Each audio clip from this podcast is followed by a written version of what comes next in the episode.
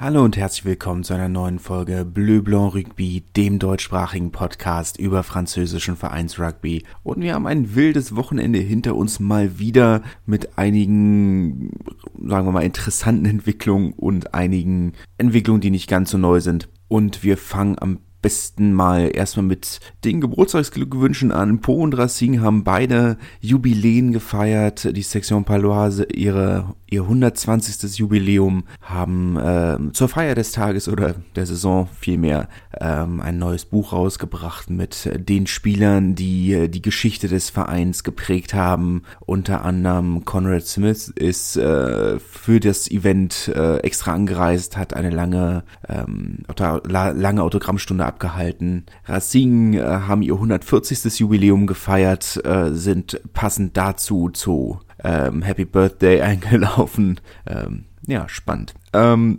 sportlich fangen wir mal mit einem der enttäuschendsten Spiele des Wochenendes an, auf die eine oder andere Art und Weise. Es gab das eine oder andere, das, sagen wir mal, sportlich durchaus noch weniger geboten hat. Aber Montpellier Bayonne 35 zu 14 mit Offensivbonus für den amtierenden Meister aus Montpellier. Für mich ähm, enttäuschender als das ein oder andere Spiel. Denn Montpellier seit der 5 Minute oder war haben 75 Minuten in Unterzahl gespielt. Rote Karte für Florian Verhaeg, äh, der ähm, eine sehr dumme rote Karte gesehen hat. Äh, fünf Meter vor der Linie von Bayonne geht er mit Ellenbogen voran ins Ruck und trifft sein Gegenüber im Gesicht. Das ist eine logische rote Karte, da muss man nicht drüber diskutieren. Aber das Bayonne aus na gut, es waren letztendlich 65 Minuten in Überzahl, eine gelbe Karte haben sie gesehen, aber dass sie ähm, gegen ein durchaus nicht hundertprozentig in Bestbesetzung auflaufendes Team aus Montpellier, die unter anderem ähm, Paolo Garbisi und ähm, Anthony Boutier nicht auf dem Feld hatten,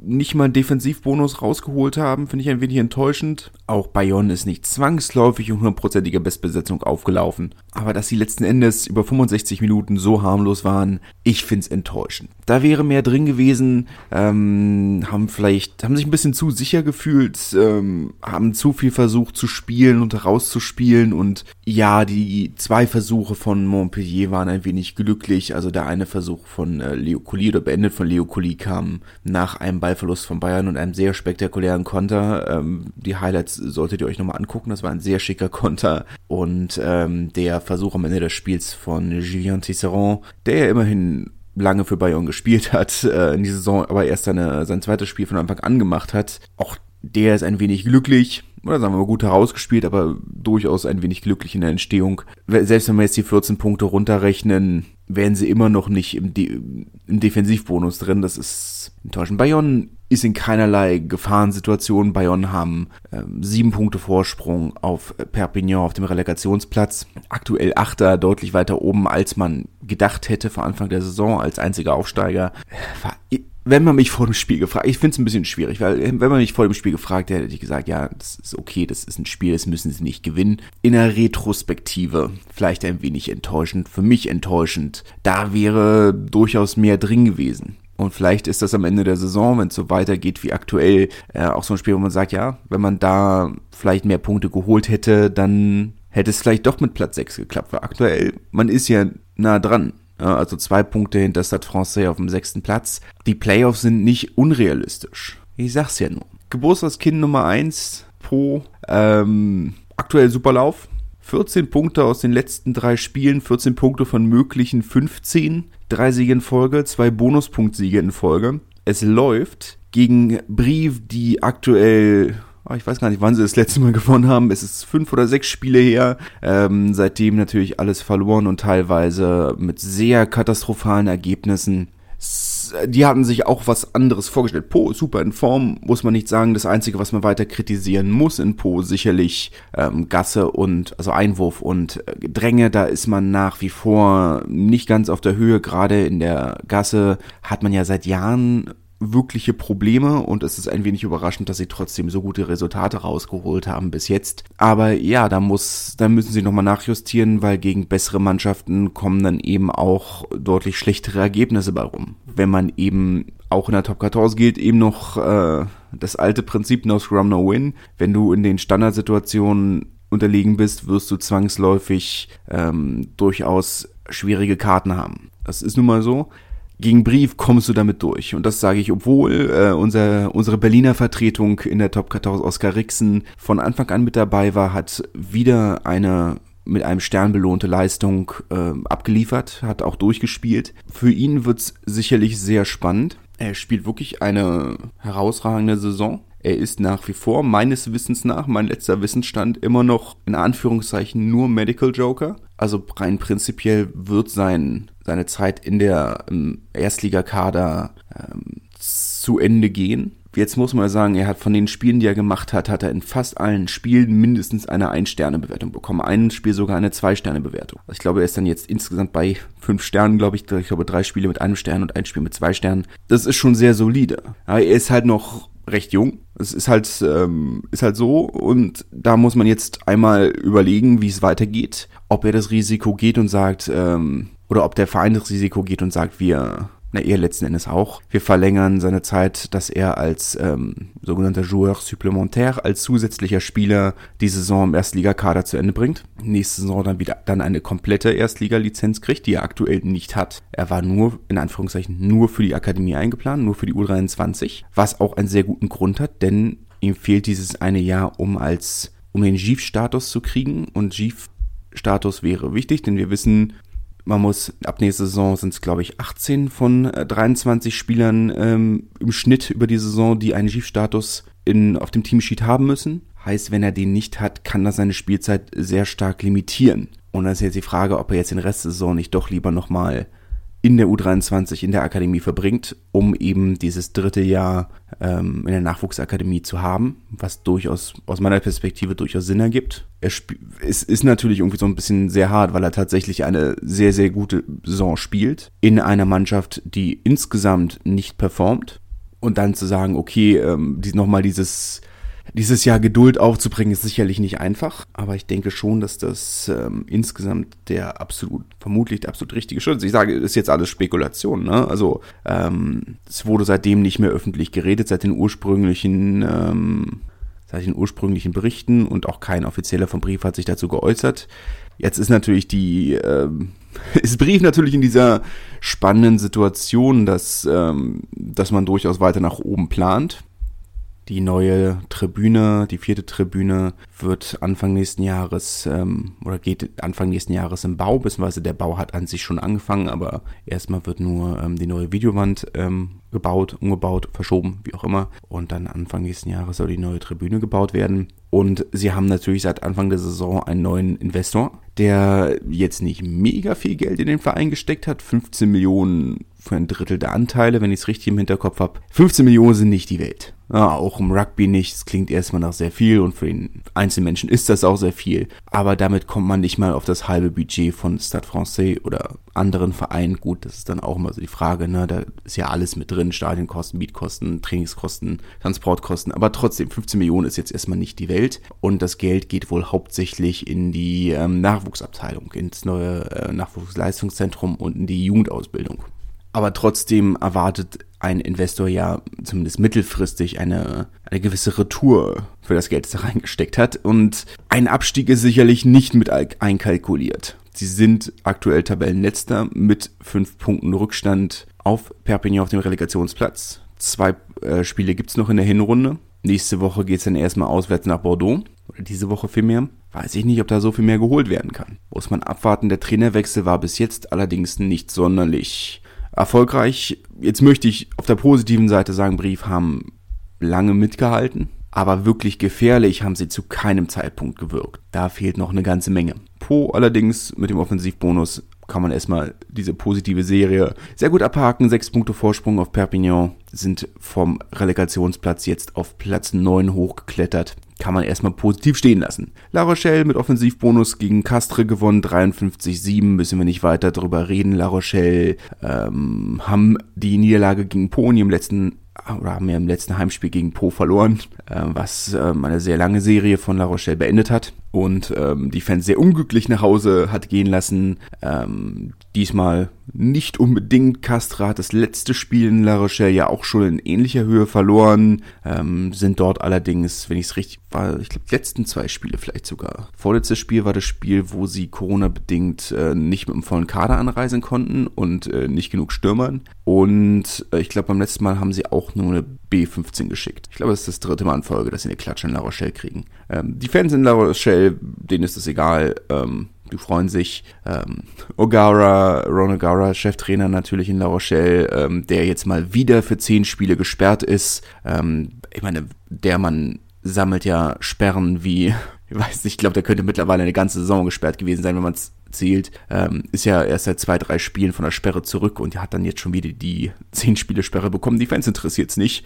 Also scheint zumindest so, ähm, gab äh, sehr laute Zustimmung für ihn äh, nach dem Spiel, wo ganze Tribünen seinen Namen skandiert haben. Er scheint eine gewisse Popularität in der Stadt erreicht zu haben, ist nach dem äh, Champions Cup Sieg und damit dem ersten großen Titel der Vereinsgeschichte vielleicht auch nur so mittelüberraschend. Perpignan habe schon viel drüber geredet heute, beziehungsweise in Tabellenstadt ihre Situation, haben gegen Bordeaux-Bègle gewonnen. 23-20. Wir erinnern uns, äh, 26. Spieltag letzte Saison, letzter Spieltag, äh, Bordeaux, äh, Perpignan, die schon, äh, die ihren Teil getan haben, haben gegen Bordeaux in der mit einem fast identischen Spiel oder ein fast identisches Spiel gespielt. Ähm, ich glaube 22-20 ist es ausgegangen, nicht 23-20. Ähm, allerdings hatte auch dort Bordeaux in der letzten Minute noch die Chance, das Spiel zu gewinnen. Perpignan musste dieses Spiel gewinnen, um vom Relegationsplatz runterzukommen. Hätte auch funktioniert, wenn Stade Francais sich nicht zu Hause gegen Brief so blamiert hätte. In diesem haushohen Sieg Brief also äh, auf Platz 12 geblieben, während Perpignan die Relegation in nach Monomarsan musste, was sie ja bekanntermaßen gewonnen haben. Aber ein fast identisches Spiel. Jetzt sind Bordeaux natürlich in der spannenden Situation und es ist viel zu früh, das Ganze zu bewerten. Aber ohne Erfolgstrainer Christophe Urios, der ja gehen musste, vielleicht auch nicht ganz überraschend, hatten wir ja letzte Woche und die Wochen davor so ein kleines bisschen schon mal spekuliert. Ich hatte schon gedacht, dass er bis Ende der Saison bleibt, wenn ich ehrlich bin. Aber gut, es ist, es ist jetzt zu früh, diesen Trainerwechsel zu bewerten, muss man in Fairness sagen. Das große Problem ist halt immer so diese Konstanz. Und Bordeaux schafft es noch nicht wirklich ein Konst eine konstante Leistung aufs Feld zu bringen. Bei Bordeaux weiß man nach wie vor in dieser Saison nicht, wer kommt, wer spielt und wie sie spielen. Bei manchen Spielern klappt es auch nur bedingt. Mathieu Jalibert, der durchaus in die Saison, der vor Beginn des internationalen Fensters so gewirkt hat, als hätte er sich hätte er seine Leistung gefangen und auch letzte Woche in, gegen Japan mit Frankreich eigentlich eine sehr solide Leistung gezeigt hat. Gegen Perpignan offensiv durchaus nicht schlecht gespielt hat, hatten ja sagen wir mal, fast schon für ihn typischen Versuch gelegt, kurz vor der Linie, Chipkick äh, und selber wieder gefangen und ähm, Versuch gelegt. Auf der anderen Seite defensiv, und das ist schon kein, keine kleine Sache, von zehn Tackeln nur, oder von zehn versuchten Tackeln nur drei gesetzt. Aber das ist nicht mal ein Drittel. Wenn man jetzt mal ganz hart statistisch sein möchte, und das bietet sich bei zehn Tackles ja an. 30 Prozent. Es ist wenig. Das ist schon sehr mau und dafür muss er sich durchaus auch berechtigte Kritik anhören. Angeblich wird er sich ähm, im Laufe der Woche mit äh, Laurent Marty, dem Präsidenten von Bordeaux, zusammensetzen und einen möglichen Abschied, vorzeitigen Abschied diskutieren. Ähm, wurde ja eigentlich schon ausgeschlossen von Seiten des Vereins, aber Laurent Marty ist ein großer Fan von Mathieu Jalibert. Er hat sagt seit einigen Jahren, seit vier, fünf Jahren, dass das der Spieler ist, um den er seinen Verein aufbauen möchte. Sehe ich nicht, wenn ich ehrlich bin. Für Spieler und Verein ist es ich verstehe, weshalb er das sagt. Mathieu Jalibert ist ein spektakulärer Spieler, der perfekt zu dem an sich offenen und offensiven Spielstil von Bordeaux passt, der die Fans seit Jahren begeistert und dafür sorgt, dass Bordeaux eine der besten Zuschauer, einen der besten Zuschauerschnitte in Europa und der Welt hat, verstehe ich. Und sie haben mit größeren Namen durchaus auch Schwierigkeiten gehabt. Ian Madigan damals war ja durchaus kein kleiner Name, aber das war eine Vollkatastrophe. Also es lief ja dann so schlecht, dass er damals äh, zu Bristol gegangen ist, als sie noch in der zweiten Liga waren. Gut, Bristol haben viel Geld investiert in der zweiten Liga, auch mit äh, Steven Luatur damals und mit, ähm, oh, mit einem All Black Prop. Der, der, Name ist mir leider entfallen, wie dem auch sei. Äh, haben ja durchaus viel Geld investiert soll jetzt auch gar nicht weiter bewertet werden, aber das hat nicht funktioniert. Ich verstehe, weshalb sie sagen, okay, wir möchten nicht nur mal großes Geld in einen Namen investieren, sondern setzen auf einen aus der eigenen Jugend, der ja durchaus auch solide Leistung zeigt und sich in die Nationalmannschaft gespielt hat. Dort zwar nur zweite Geige gespielt, aber immerhin. Aber ich glaube, für Spieler und Verein wäre es besser, wenn man, wenn man da vielleicht neue Wege sucht. Also für mich ist das so dieses, ähm, für mich ist so ein bisschen auf einem Niveau mit Antoine Astoy, der ähm, in Po sicherlich sehr gute Leistung gezeigt hat, aber ich glaube, für den nächsten Schritt war dieser Wechsel nach La Rochelle nötig. Und ich glaube, wenn er sich nicht verletzt hätte, wäre diesen Schritt schon längst gegangen. Gerade unter einem der, sagen wir mal, historisch namhaftesten Verbinder der Welt, Ron O'Gara, einer der Top-Point-Scorer im internationalen Rugby. Muss man, muss man gespannt sein. Racing, ich weiß nicht, ob sie sich nochmal mit, nochmal so einen Verbinder leisten möchten. Ähm, Finn Russell wird ja wohl gehen, äh, angeblich zu Bath.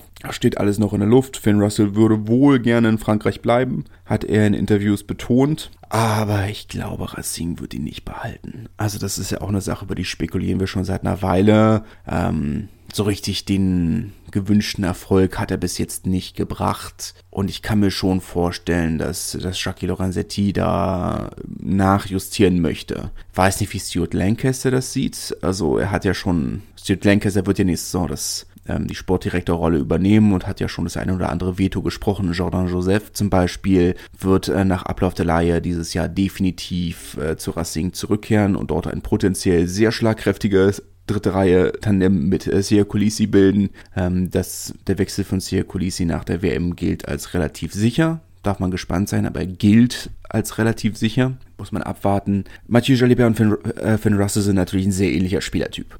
Beide so ein bisschen diese, diese Maverick äh, Charaktere. Ich kann mir vorstellen, dass Racing sagt, so einen möchten wir. Aber meine, sie haben schon sich haben sich schon die Dienste von Tristan Tedere gesichert, der für Perpignan eine spektakuläre Saison spielt. Weiß nicht, ob man dann Mathieu Jalibert überhaupt noch braucht. Bleibt abzuwarten. Wie dem auch sei. Stade Francais Toulon.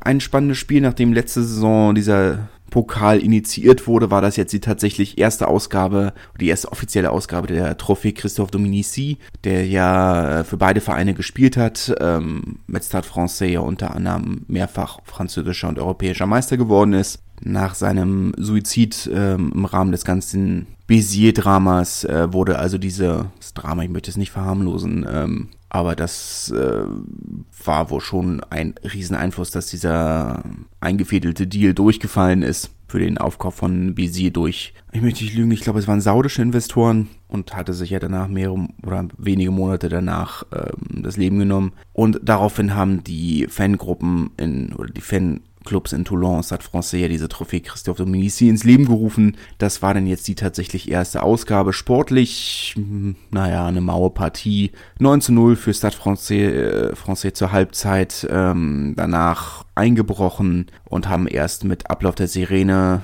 das 12 zu 17 dann erzielt, also in den Defensivbonus gekommen. Gewinnen konnten sie das Spiel zu dem Zeitpunkt ja ohnehin nicht mehr. Gerade der Sturm von Stade Francais hat schon echt enttäuscht, muss man sagen. Aber sage ich ja auch schon seit einer Weile, dass die guten Ergebnisse über die sportliche Leistung durchaus hinwegtäuschen. Habe ich vorhin bei Brief gar nicht erwähnt. Ich muss mal gucken, ob er sein Debüt gegeben hat. Ähm, haben ja unter anderem Nicolas Sanchez abgegeben. Ähm, der legendäre argentinische Verbinder hat ja keine Rolle mehr gespielt. Ähm, in Paris hat dort nur auf der Bank gesessen, haben damit also eine ganze Menge äh, Raum im Salary Cap freigegeben, ist von der Bank gekommen jetzt äh, bei Briefsspiel gegen ähm, Po. Ist zwar offiziell eine Laie bis Ende der Saison, aber es ist schon schwer davon auszugehen, dass er nicht wieder zurückkommt.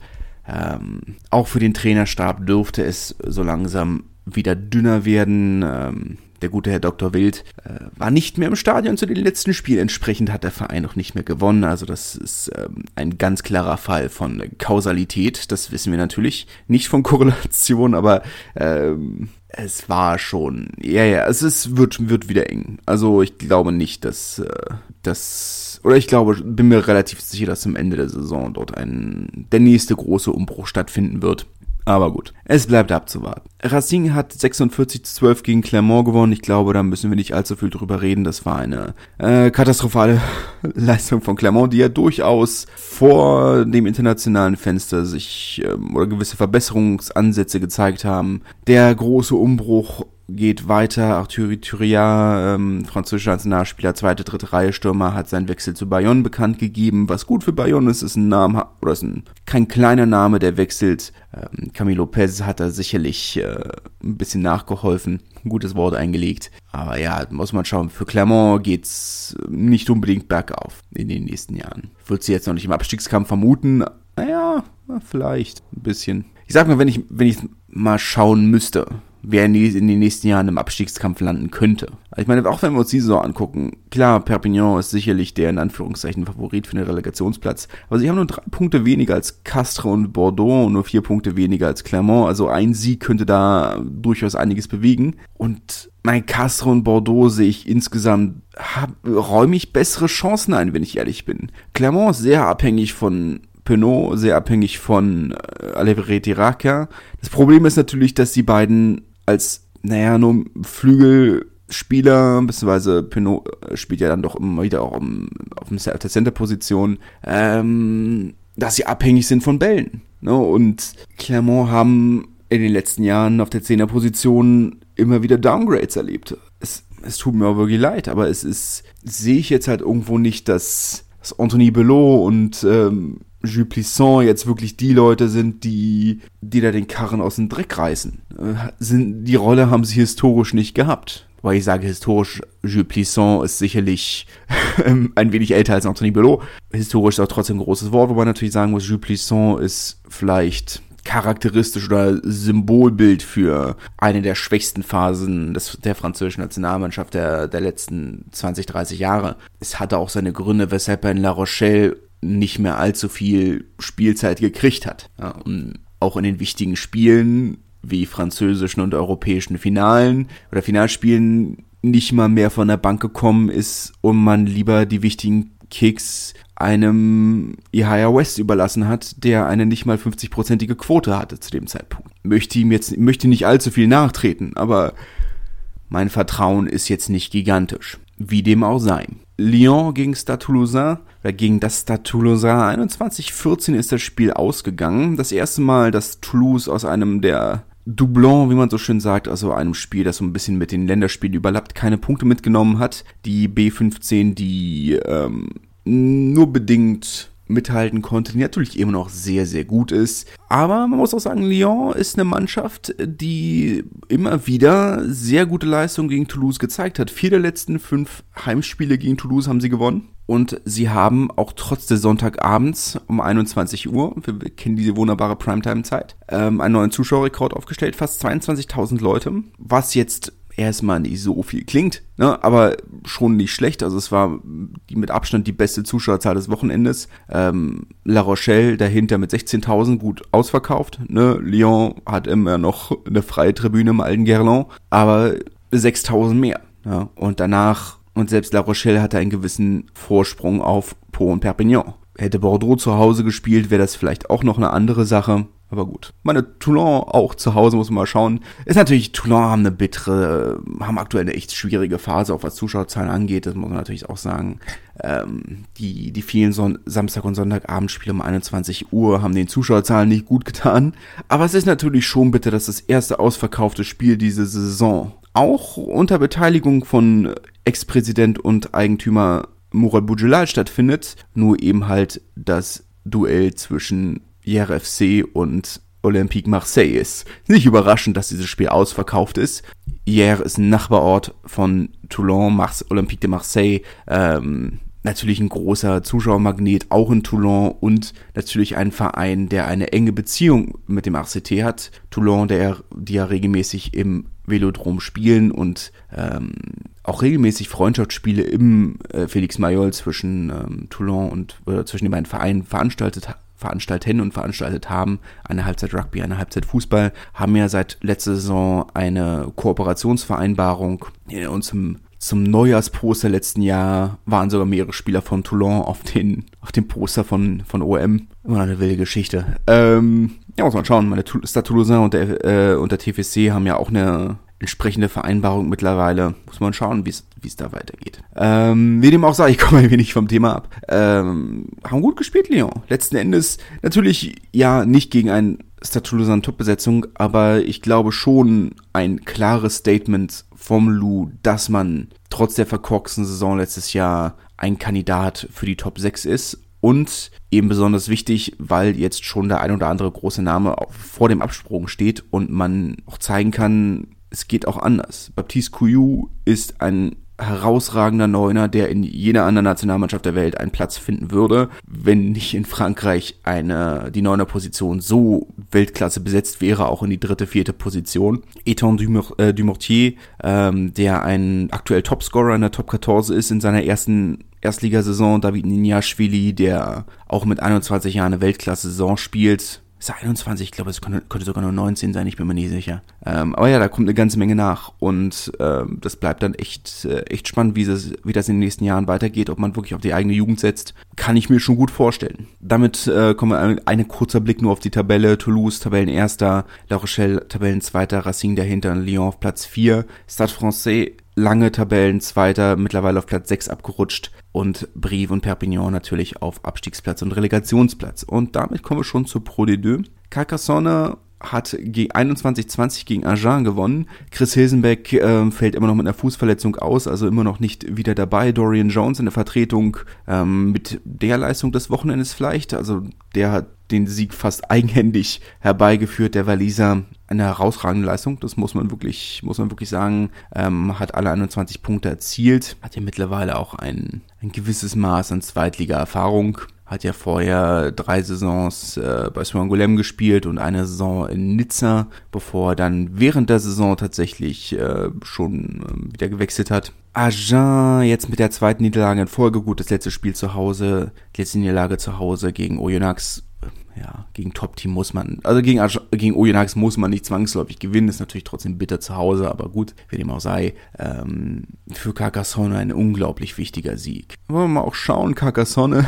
wir haben letzte Woche über die Infrastrukturprobleme geredet, die der Verein hat, ähm, kann sich verstärken noch. Portugal haben sich ja letztes Wochenende, vorletztes Wochenende, je nachdem, wie man sehen möchte, äh, auch für die WM qualifiziert wird, werden wohl in Carcassonne, Narbonne oder Perpignan ihr WM-Quartier finden. Äh, ich gehe mal davon aus, dass es Perpignan wird. Carcassonne und Narbonne haben natürlich beide den Vorteil, dass, ähm, dass man persönlichere Verbindungen hat ähm, mit José Lima, in, der für beide Vereine gespielt hat, und Samuel Marquez, der den ähm, Qualifikationskick gemacht hat, der äh, Schlüsselspieler für Carcassonne ist. Nur mal schauen, was draus wird, aber ich kann mir Carcassonne nicht vorstellen. Also es wird Perpignan werden, aber gut. Ähm, wie dem auch sei, ne? Ähm, witzige Geschichte auch. ähm, Ford von, äh, von Nantes, der sich beworben hatte, ähm, an Spieltagen die Mannschaften zu beherbergen, wurden abgelehnt, weil sie den Kriterien ähm, hier entsprochen haben. Ähm, der Ort darf nämlich maximal 20 Minuten vom Stadion entfernt sein und der Ort ist 22. Tja, ja, 22 Minuten. Ganze 22 Minuten sind sie vom Stadion entfernt. Wer hätte das gedacht? Aber es passt halt nicht. Na gut. Vergisst immer gerne, dass Frankreich ein noch bürokratischeres Land ist als, äh, als Deutschland. Wichtiger Sieg in jedem Fall für Carcassonne, ein bisschen bitter für Agen, aber ein unglaublich wichtiger Sieg für Carcassonne, die damit von den Abstiegsplätzen runter sind. Abstiegskampf ist diese Saison noch echt spannend. Also wir haben äh, noch eine ganze Menge Luft nach oben und unten natürlich. Ja, Massi auf dem letzten Platz ist ein bisschen abgeschlagen. Sieben, acht Punkte Abstand auf Carcassonne, sieben auf Nevers auf dem, äh, oder acht Punkte Abstand auf Carcassonne auf dem ersten Nicht-Abstiegsplatz. Aber zwischen Aurillac und auf dem zehnten Platz und Nevers auf dem 15. Platz ist alles offen. Aurillac haben 25 Punkte, Nevers 21 und Carcassonne, Montauban, Béziers, alle 22, Soyon Goulem, der Mitaufsteiger mit Massy, hat 23 Punkte. Das habe ich mir gewünscht. Letz, die letzten Jahre, letzten beiden Jahre war der Abstiegskampf so langweilig. Und endlich haben wir ein bisschen Spannung drin und ich freue mich und ich find's geil. Man sagen, das ist für mich der spannendste Teil, wie es oben ausgeht, ja, ob nur Oyonnax aufsteigt oder nicht, ganz ehrlich. Ist mir ehrlich gesagt ziemlich wumms, ne? Aber Abstiegskampf, schön. Wir haben endlich mal wieder einen. Freut mich. Es freut mich, auch wenn es nur ein, um einen Platz geht, aber trotzdem, es freut mich. Da oben, wie gesagt, also Oyonnax haben 45 zu 3 gegen Aurillac gewonnen, muss man nicht zu sagen. Das war erwartet, Aurillac auswärts treten sie selten an. Oyonnax zu Hause eine Macht, muss man wenig zu sagen. Bézier haben sich noch mal ein bisschen die Haut gerettet, äh, beziehungsweise der Trainerstab, wir hatten darüber geredet, dass die ähm, dass da dieses Ultimatum kam, dass sie fünf Punkte holen müssen aus den letzten beiden Spielen und sie haben tatsächlich die fünf Punkte in diesem Spiel geholt. 42 zu 17 gegen Rouen gewonnen mit Offensivbonus. Ähm, ein wenig überraschend, dass Rouen so mau gespielt haben. Aber ich glaube, BC, wir haben darüber geredet, was für einen Rückhalt der Trainerstab im, in der Mannschaft hat. Daher wundert es mich nicht, dass sie da nochmal alles äh, zwischen Himmel und Erden in Kraft gesetzt haben, um diesen Sieg zu holen. Wenn ich sage alles, meine ich es noch nicht. Also wir sind noch nicht bei Agen beendet die Niederlagenserie dank gesingetem Wasser aus aus Lourdes. Die Fanclubs sind ja damals äh, extra nach Lourdes gefahren und haben dann das Spielfeld mit äh, heiligem Wasser äh, besprinkelt und dann haben sie tatsächlich gewonnen. Man tut, was man kann. Wie dem aus, also nachdem sie fast, nachdem sie über ein Jahr nur verloren haben. Man tut, was man kann. Aber gut. Ähm, naja, so weit sind sie noch nicht gegangen. Ne? Aber ja, muss man schauen. Sie haben sich ein bisschen, haben einen Punkt Vorsprung, sie sind auf Platz 12, das klingt erstmal besser als es ist. Da ist noch viel Luft nach oben und unten. Muss man schauen, wie es weitergeht. Biarritz haben 20 zu 8 gegen Provence Rugby gewonnen. Äh, Jos Nostadt auch verletzt entsprechend, also ohne und natürlich konnte Provence Rugby dann ja auch gar nicht gewinnen. Ne? Aber es ist Biarritz, ähm, ja, dritter Sieg in Folge, meinethalben. Muss ich aber schon sagen, ich, Biarritz, die ja durchaus in dieser Saison durch ähm, auch noch was so ein bisschen aus letztem Jahr übrig geblieben ist, dieser, dieser fast erzwingende Offensiv-Rugby, der mal nach hinten losgehen kann, oder immer mal wieder nach hinten losgehen kann, ähm, den haben sie gar nicht gespielt. Das hat, haben die Witterungsbedingungen gar nicht hergegeben, wie bei dem einen oder anderen Spiel an diesem Wochenende. Ähm, aber haben, sie haben hässlich gewonnen, aber sie haben gewonnen und das ist erstmal alles, was man was man verlangen kann. Sind damit nach einem etwas sehr mauen Saisonstart auf Platz 2 vorgerückt, natürlich mit 10 Punkten Rückstand auf Oyonnax, aber sie sind wieder auf Platz 2 und sehen zumindest so aus, als könnten sie tatsächlich realistisch um Wiederaufstieg mitspielen und äh, das ist mehr als man am Anfang der Saison von ihnen sagen konnte. Massi hat sehr ärgerlich äh, das Aufsteigerduell zu Hause verloren, 22 zu 23 gegen Soyongulem. Soyongulem, die in der 80. Minute äh, den Siegesversuch gelegt haben, ähm, trotz Unterzahl auf dem Feld, sind sie äh, sind nicht aufs Gedränge gegangen, sind nicht auf die Gasse gegangen, haben den Ball äh, schnell angespielt und äh, den Ball über die Linie gebracht und ähm, dann die Erhöhung noch nach der Sirene äh, rübergebracht und äh, damit diesen knappen Sieg geholt. Für Massi unglaublich bitter. Massi führt diese Serie fort von sind verdammt nah dran gegen Biarritz. Letzte Woche waren sie auch sehr, sehr nah dran bei einigen Spielen hat man durchaus das Gefühl, sie sind auf der Höhe, aber sie schaffen es eben nicht, dieses, diese, die Punkte zu holen. Muss man dann schauen, wie es weitergeht. Ähm, ich glaube, mittlerweile stehen sie mit mehr als einem Bein in der zweiten, äh, in der dritten Liga. Aber es ist natürlich, ist ein ärgerlicher Saisonverlauf. Aber wir haben letzte Woche darüber geredet. Finde ich jetzt auch nicht so mega schade.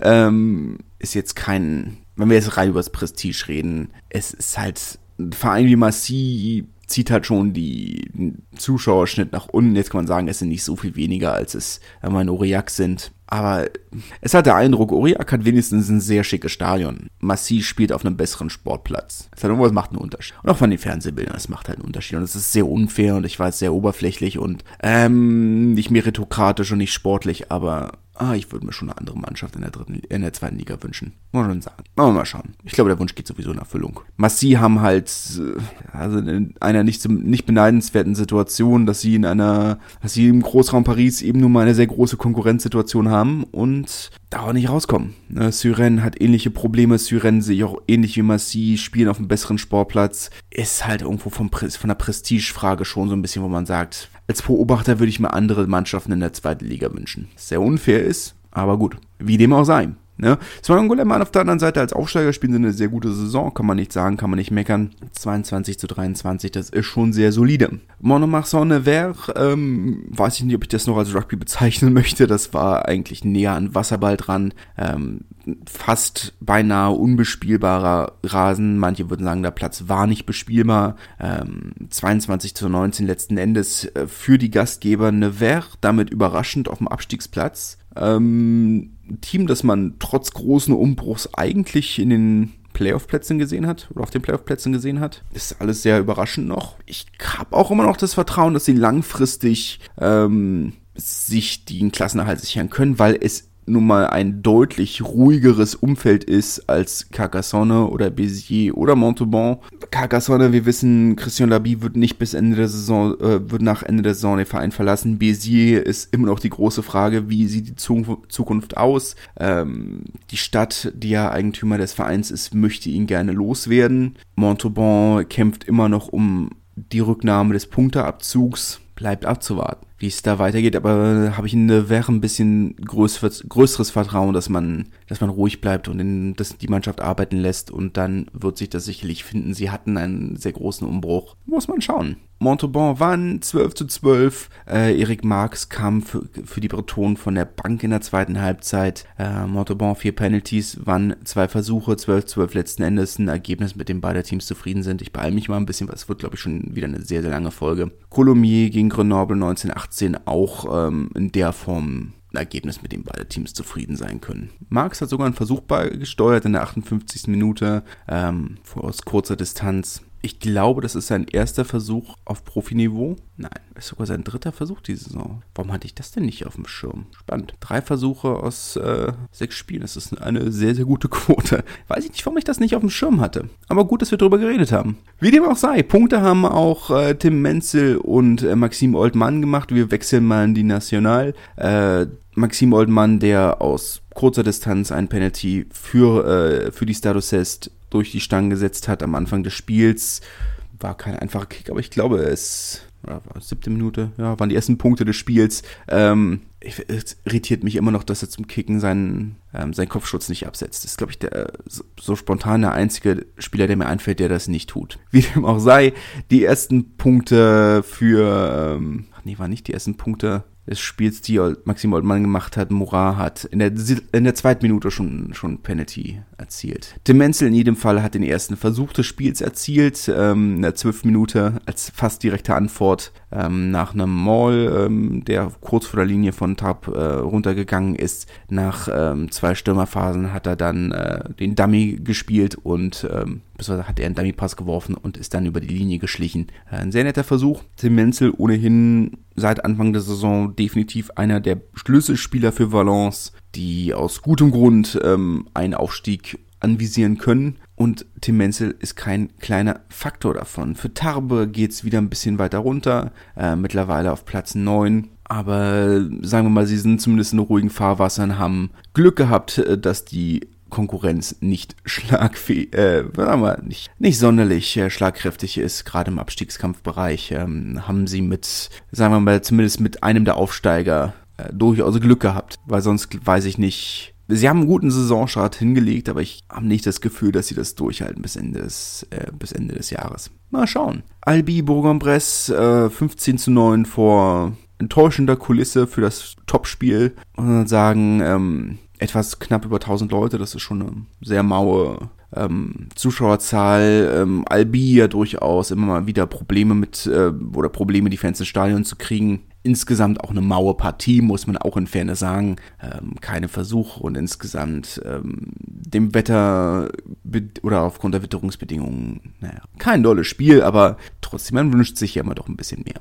Syren Chambéry 26-15, ähm, keine große Überraschung, Chambéry kein dolles Auswärtsteam. Syren wir betonen es immer wieder, äh, besser als der Name sagt, aber ja, so eins von diesen Spielen, haben wieder mal so einen Spieltag gehabt, wo alle Heimteams gewonnen haben. Das ist in der dritten Liga und darunter halt auch in der ersten und zweiten Liga immer noch ein kleines Ding, aber in der dritten Liga und drunter schon immer noch kein, kein irrelevanter Faktor. Chambéry hatten sicherlich keine einfache Anreise in die Vororte von Paris. Muss man dann eben halt manchmal auch Abstriche machen, wenn man dann eben äh, die Nacht vorher auf einem ähm, Budgethotelbett verbracht hat. Wie ich vermute, dass es war.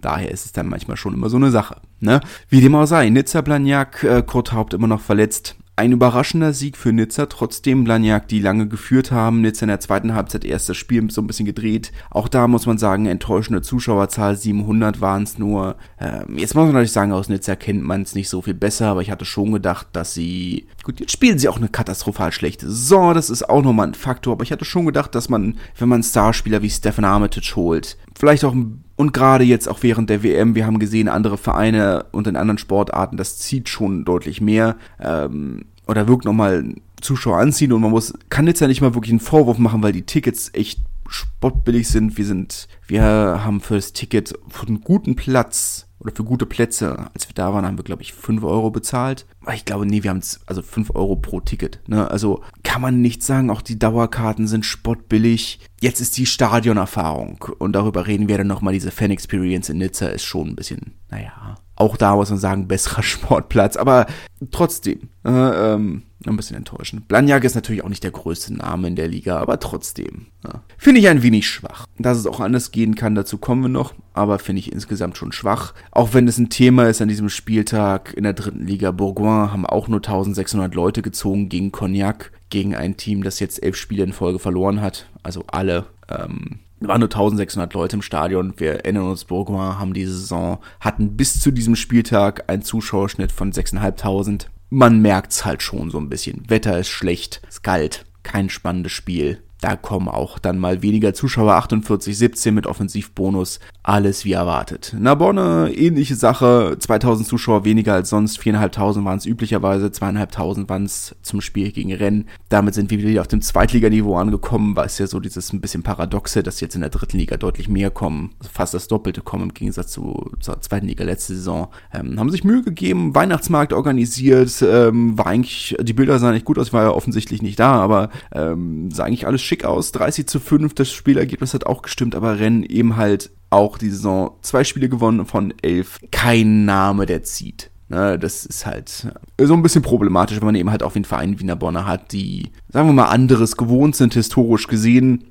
Das ist dann halt schon so ein kleines bisschen, bisschen schwach. Natürlich, auch in der Bonne müssen wir über die Fan Experience reden. Der Parc des Sports ist eine Katastrophe. Da muss viel gemacht werden. Wir reden seit zehn Jahren darüber, dass es ein neues, dass das Stadion renoviert werden muss. Aber da passiert nichts. Also was heißt nichts? Also zumindest VIP-Plätze wurden jetzt ein bisschen was, wurde jetzt in Gang geschoben. Fertig sind sie noch nicht, aber zumindest ähm, hat man mit der, mit dem Umbau angefangen. Aber da muss noch eine ganze Menge mehr passieren und das muss man mal schauen. Wie dem auch sei. Wir schweifen schon wieder ab. Ja, ja. Äh, DAX gegen Carquerenière, ähm, 46 zu 13. Mika Tjumenev kam von der Bank für, für Carqueren. Ähm, auch ein gebrauchter Tag, letzten Endes aber nicht überraschend. Äh, auswärts war, war der RCHCC, äh, wie er wunderbar abgekürzt genannt wird, ähm, bis jetzt diese ganze Saison noch nicht wirklich doll. DAX Tabellenzweiter verdientermaßen überraschend, aber verdientermaßen mit neun Siegen aus elf Spielen. Ähm, jetzt auch wieder einen Offensivbonus geholt. Kann man schon echt nichts sagen. Kann man schon echt nichts sagen. Eine Sache, die ich, wenn wir schon über das Thema Zuschauer reden, ähm, die ich ganz gerne ansprechen würde, ähm, ist Njoch in der vierten Liga. Tabellenzweiter in der ähm, Pool 2. Ähm, etwas überraschend, aber ich denke, es ist eine Sache, die spannend anzusprechen, weil New York diese Saison einen Zuschauerschnitt von 2000 Leuten hat. Wir haben es gehört, das ist besser als der ein oder andere Zweitligaverein. Das ist nur unwesentlich weniger als der Zuschauerschnitt vom, von Chamois-Niortais, die ja immerhin in der zweiten Liga spielen.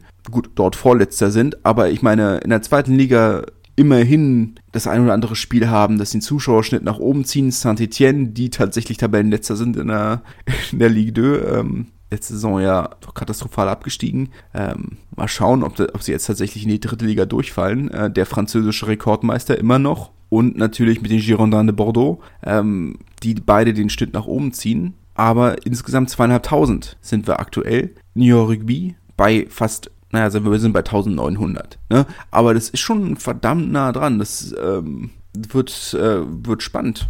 Wenn man, wenn das so weitergeht, ob wir da ein neues Wann haben in einer nicht traditionellen äh, Rugby-Region, ich bin gespannt. Wollte es aber mal positiv herausstellen, weil das ist schon, in der vierten Liga ist das nicht, nicht ohne. Das ist schon eine sehr, sehr solide Zuschauerzahl. Im französischen Fußball gibt es keinen Viertligisten, der über einen Schnitt von 1200 rauskommt. Im Rugby gibt es auch auch darunter in der F1 noch durchaus das, den ein oder anderen Verein, der auf 1200, 1300, 1400 kommt, aber fast 2000 Zuschauer im Schnitt für den Viertligisten. Das ist in Frankreich sportartenübergreifend einzigartig. Und äh, nachdem ich das letzte Woche so ein kleines bisschen ignoriert habe, wollte ich das zumindest einmal nochmal positiv herausstellen. Weil wie gesagt, das ist, äh, das ist nicht selbstverständlich. Aber das war es auch diese Woche von meiner Seite. Es wird eine sehr lange Folge. Ich entschuldige mich dafür. Ähm, nächste Woche nochmal regulärer Ligabetrieb und dann müssten wir, glaube ich, mit den europäischen Wettbewerben anfangen. Aber dazu kommen wir dann, wenn es soweit ist. Für den Moment, vielen Dank für die Aufmerksamkeit. Ich hoffe, die Folge hat euch gefallen. Und ja, wie gesagt, ich entschuldige mich für die Länge, aber manchmal ähm, ergibt sich das so. Wir hören uns in jedem Fall nächste Woche wieder. Gleiche Zeit, gleicher Ort hoffentlich. Und bis dahin, tschüss. Wie baut man eine harmonische Beziehung zu seinem Hund auf? Puh, gar nicht so leicht. Und deshalb frage ich nach, wie es anderen Hundeeltern gelingt, beziehungsweise wie die daran arbeiten. Bei Iswas Dog reden wir dann drüber. Alle 14 Tage neu mit mir, Malte Asmus und unserer Expertin für eine harmonische Mensch-Hund-Beziehung, Melanie Lippisch. Iswas Dog mit Malte Asmus. Überall, wo es Podcasts gibt.